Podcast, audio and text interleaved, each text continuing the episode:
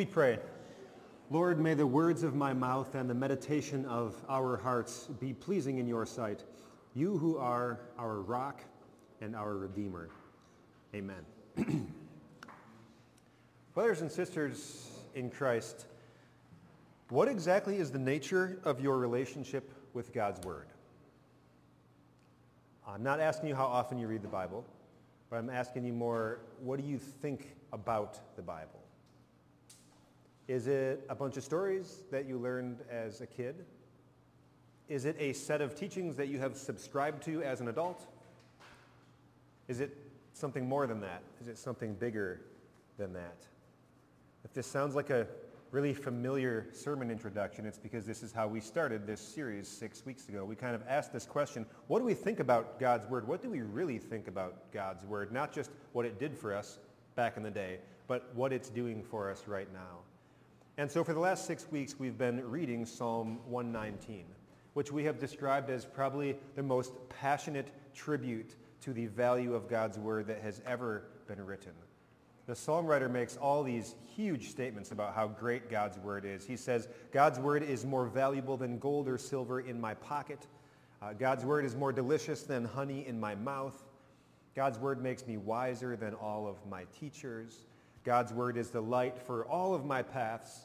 In fact, there is a verse in this psalm where the writer says, I wake up in the middle of the night, like I set my alarm to wake up just so I can thank God for how great his word is, and then I go back to sleep.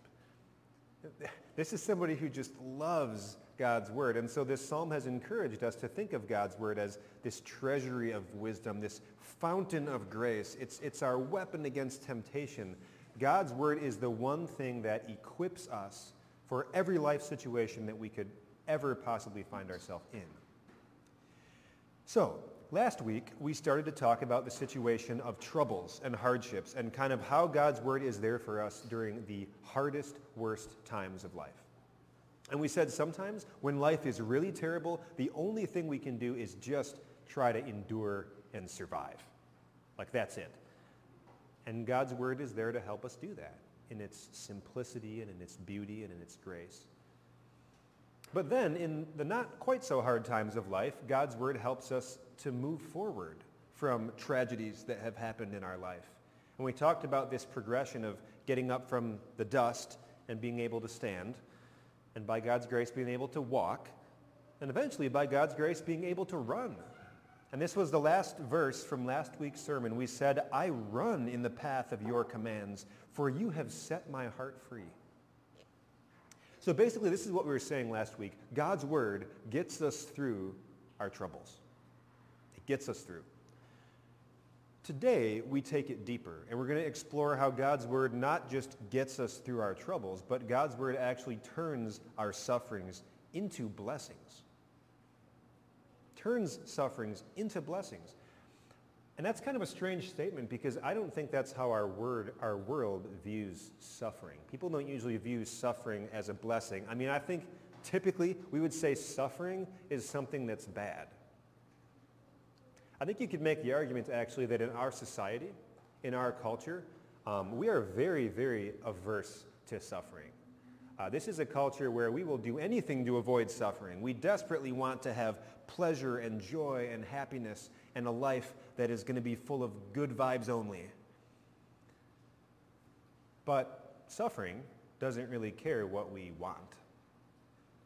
It just barges into our life again and again, and it butts in where we don't want it to be, but now it's there. Suffering intrudes onto our life, and it forces us to deal with it. It forces us to think about it and acknowledge in some way the bad things that happen to us in our life. So what do we do about suffering? What does our society do about suffering? Well, I think we try really hard to put a positive spin on it, right? And you can see that in pop music. Kelly Clarkson would tell you, what doesn't kill you makes you stronger, right? That's right. I had to listen to this once I started writing the sermon. Uh, and if you don't want to listen to Kelly Clarkson, you could listen to the motivational poster at your gym, which might say something like this. Pain is just weakness leaving the body, right? Or you might even read this on a sympathy card, trying to, to put a bright side to suffering. Something like this. No matter how dark the forecast, every cloud has a silver lining. I'm not trying to laugh at these statements. These are inspiring. This is motivating. If I'm doing push-ups in the gym and I read the, the Chesty Puller quote, I'll probably do a couple more push-ups. Um, so maybe these pithy little statements can help us when we're feeling down, when we're feeling lonely, if we're rehabbing, you know, a sports injury, if we're going through a breakup, some of these hard times of life, we're inspired by these quotes. But what about when something really absolutely terrible happens? What about when our spouse dies?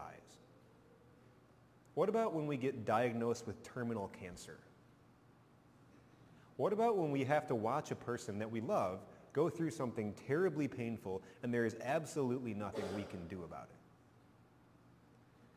And when life gets really, really terrible, these pithy little quotes and pictures don't really cut it, and we start to realize the truth of the situation. Our world does not really have a good mechanism for processing suffering.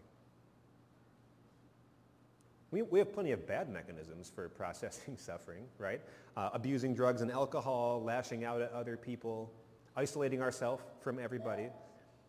But none of this really helps with the problem. None of this really removes the fact that suffering has come barging into our life and it's messed up everything that we were wanting and hoping for. It's taken away our health. It's taken away our happiness. It's ruined our life. What are we supposed to do with suffering? And how can there possibly be a silver lining, right, to some of the truly terrible things that happen in this world? Well, our world may not have a good mechanism for processing suffering, but God has a good mechanism for processing suffering. And God's mechanism is his word. And this whole series has caused us to really think differently about God's word. But as you dig into God's word and explore it fully, you start to realize the treasure that you're holding. Because God's word gives you a framework for processing suffering that you cannot get anywhere else in the world. So what is it? What's, what's the framework? What is so great about God's word that it helps you in suffering the way that nothing else in our entire world can do? Well, the first thing God's word does for us is this. It puts our earthly suffering into eternal perspective. So according to the Bible, suffering is temporary. This world was created without suffering. It was perfect. Everything was great. Then Adam and Eve fell into sin, and the results of that fall into sin were terrible. It caused this entire world to become a seething mess of suffering that affects everybody who's in it. If you are in this world, suffering is going to get on you. If you haven't had suffering in your life, you will. And if you've had it in the past, you'll have it again. It's a world full of suffering, and it's everywhere, and this is the state of our fallen, broken world. But Christ came to redeem the world and to redeem us and to lift us up and take us one day to a place where there's never going to be any suffering again and where things are once again the way that they once were and once again the way that they should be. And you just listen to how the Bible describes things like heaven. In the book of Revelation, this is a description of the children of God who have made it home safely to heaven. Never again will they hunger. Never again will they thirst. The sun will not beat down on them, nor any scorching heat. God himself will wipe every tear from their eyes. There will be no more death, or mourning, or crying, or pain, for that old order of things has passed away. No more suffering. That's our destiny. That's our future. And when we realize this, it puts all of our earthly sufferings into perspective. The Apostle Paul said it this way, I consider that our present sufferings are not even worth comparing with the glory that's going to be revealed in us. In another place, he said, our light and momentary troubles are achieving for us an eternal glory that far outweighs them all. According to the Bible, suffering is temporary. Now, time out. Our world can say that too. Right? Our world could say suffering is temporary because life has ups and downs. And if you're in a down, like don't worry, there probably will be an up again. And there probably will. Our world can say and agree suffering is temporary because no matter how bad it gets, at least at the end of it, one day it's going to stop when you die. But that's about as good as the world can do. As Christians, through God's word, we can say suffering is temporary because we know there's an eternity of perfect happiness waiting us, waiting for us in heaven, a place where we're never going to have to suffer again. So God's word puts our earthly suffering into an eternal perspective. But that's not all God's word does. God's word also uses suffering to connect us with himself. God's word teaches us that this is, this is how God operates. He uses suffering to connect with us. So how does God do that? Well, first and foremost, God did that by sending Jesus, his son, into our world of suffering to experience it here on the ground level and to rescue us here on the ground level. So we talk about Jesus a lot, right? Because we're, we're a Christian church. We talk a lot about how Jesus suffered and died on the cross, but I don't know how much we talk or think about how much Jesus suffered during his regular actual life. As Jesus walked through this world, he suffered physically with colds and flus and headaches and stomach bugs.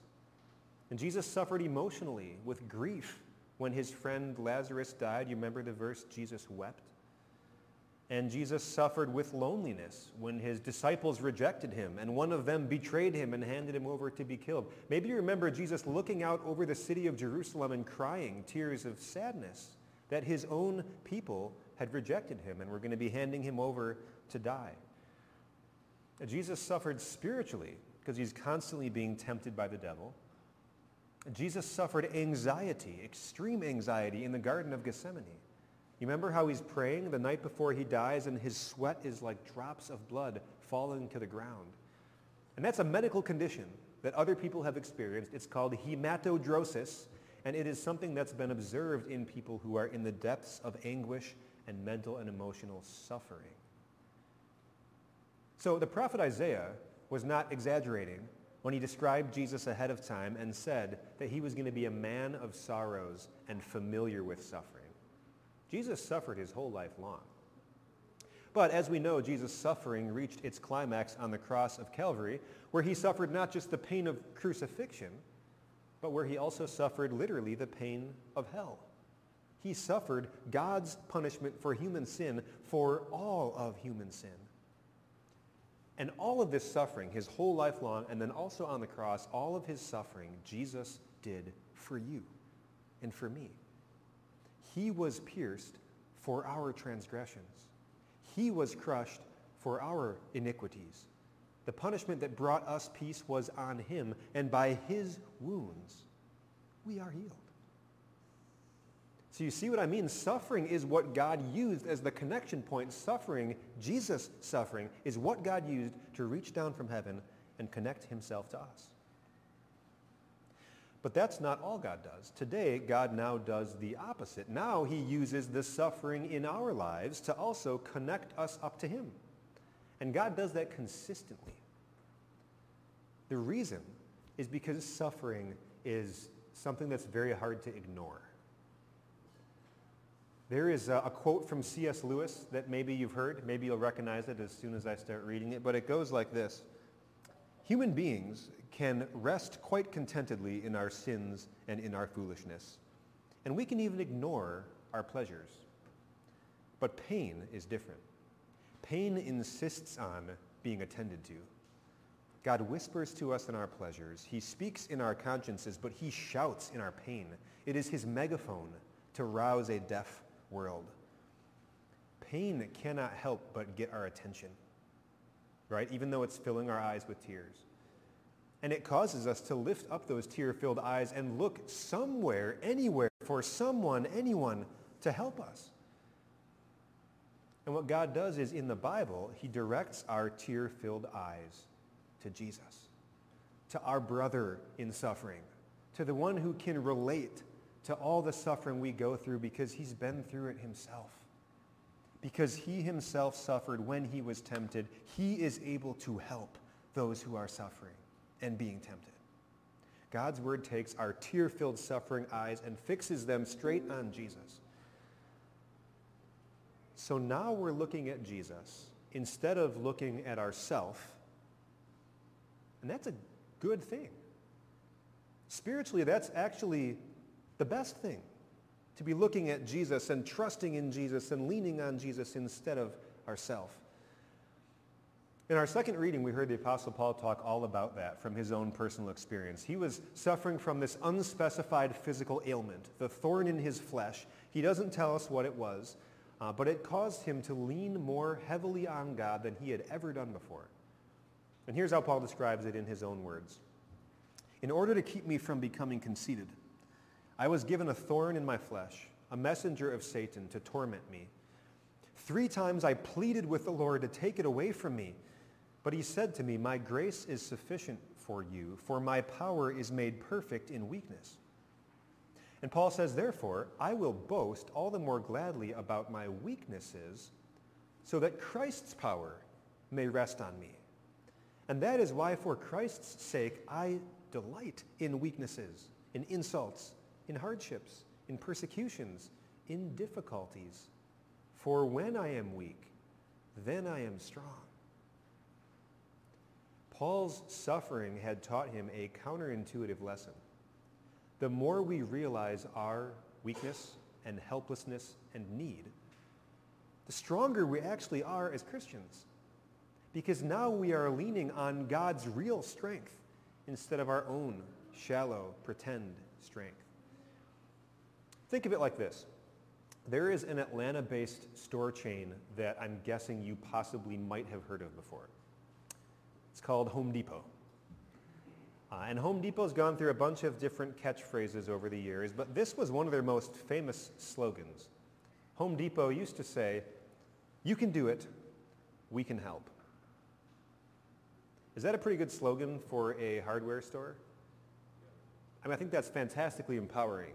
Because what does it do as you're reading this and as you're, as you're thinking about Home Depot? This is positioning you as the one who is in charge. You, the home handyman, handy woman, you're the foreman. This is your project. You've got this.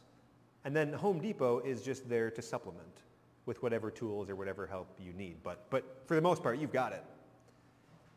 And too often, we approach our spiritual life the same way. You can do it. God can help. And at first, that line of thinking also feels very empowering, right? Because it positions you, the Christian, as the foreman of your life. You're the one in charge. You've got this. You can do this. And then God's word is just going to supplement. It's going to give you some tips and tricks and tools and like a little extra boost of motivation when you need one, but, but you've got it. And when life is going pretty good, it seems to be working. But then when life gets just terrible, when suffering strikes, when your life becomes so bad that it is abundantly clear to you that you just cannot handle it anymore. It's too much. In those hardest times, God is no longer a supplement. God is the only thing you've got. I mean, God is your everything, and you lean on him because you've got nothing else to lean on. You trust in God with all of your heart because you've got nothing else to trust in. And when we're trusting in God with all of our heart, what is it that we are doing? Well, we're trusting in the most powerful force in the entire universe. The only one with the power to rescue us from our sins. The only one with the power to raise us from death and bring us to a perfect life in heaven someday. So when you think about it, what a blessing it is for our feeble, foolish faith to get peeled off of ourself and fastened onto the Almighty God where it belongs. This is a good thing. What's happening with my faith is a good thing, even though it's happening through suffering. And then, when the clouds finally part and the sun comes out, right? Then when you go through the dark valley and you come out the other side, you've made it through the suffering and life is now better. Life becomes fun again, even if you didn't think it ever would. What has now happened in your relationship with God? There's a whole new depth to that relationship that was not there before. You and God have gone through stuff together that nobody else in the whole world knows. You and God have had some dark, hard conversations with each other and moments that nobody else in the whole world knows besides the two of you. You have been through the hardest things you can possibly imagine, and when you came out of it, God was still holding on to your hand. Now life is good again, but you've got this bond of familiar trust with God. You've been through things together, and that trust is deepened, and you're going to need it for the next time suffering comes, and the next time temptation comes. And ultimately, you're going to need it when the day of your death comes, when for the last time, God uses suffering to connect you to himself in the biggest way. God uses the suffering of your death to bring you out of this broken mess of a world and to his side in a perfect, suffering-free heaven. Brothers and sisters, we live in a broken world. It's a pit of suffering, and if you live in it, you're going to get suffering on you. If you haven't suffered yet in your life, you will. If you've suffered in the past and come through it, you're going to suffer in the future again. But when we go through our sufferings with God, when we go through them led by his word, God uses our sufferings to build in us a stronger faith than we could have ever had otherwise, a faith that keeps us connected to him until we make it to heaven. And in the process of all of this, look at what God has done. He's taken suffering, a thing that anybody in our world would have to describe as bad, and he has turned it into something that spiritually, eternally, can only be described as good. Who can do something like that? Only God can do something like that. And so as bizarre as it sounds on the outside, you know, as Christians, we can actually thank God for our sufferings, and we can mean it because of everything God accomplishes through those sufferings. And by God's grace, we can say things and mean them like the Apostle Paul said, where he said, I delight in weaknesses, insults, hardships, persecutions, and difficulties. For when I am weak, then I am strong. And by God's grace, we can say, like our psalm writer said today, it was good for me to be afflicted, so that I might learn your decrees. It wasn't fun. I don't want to do it that way ever again. I'm glad I'm past it. But it was good for me to be afflicted. God made it good for me. May God grant all of us the wisdom to process all of our sufferings through the lens of his word so that even our suffering can become the surprising unexpected spiritual blessing that God wants to make it to be.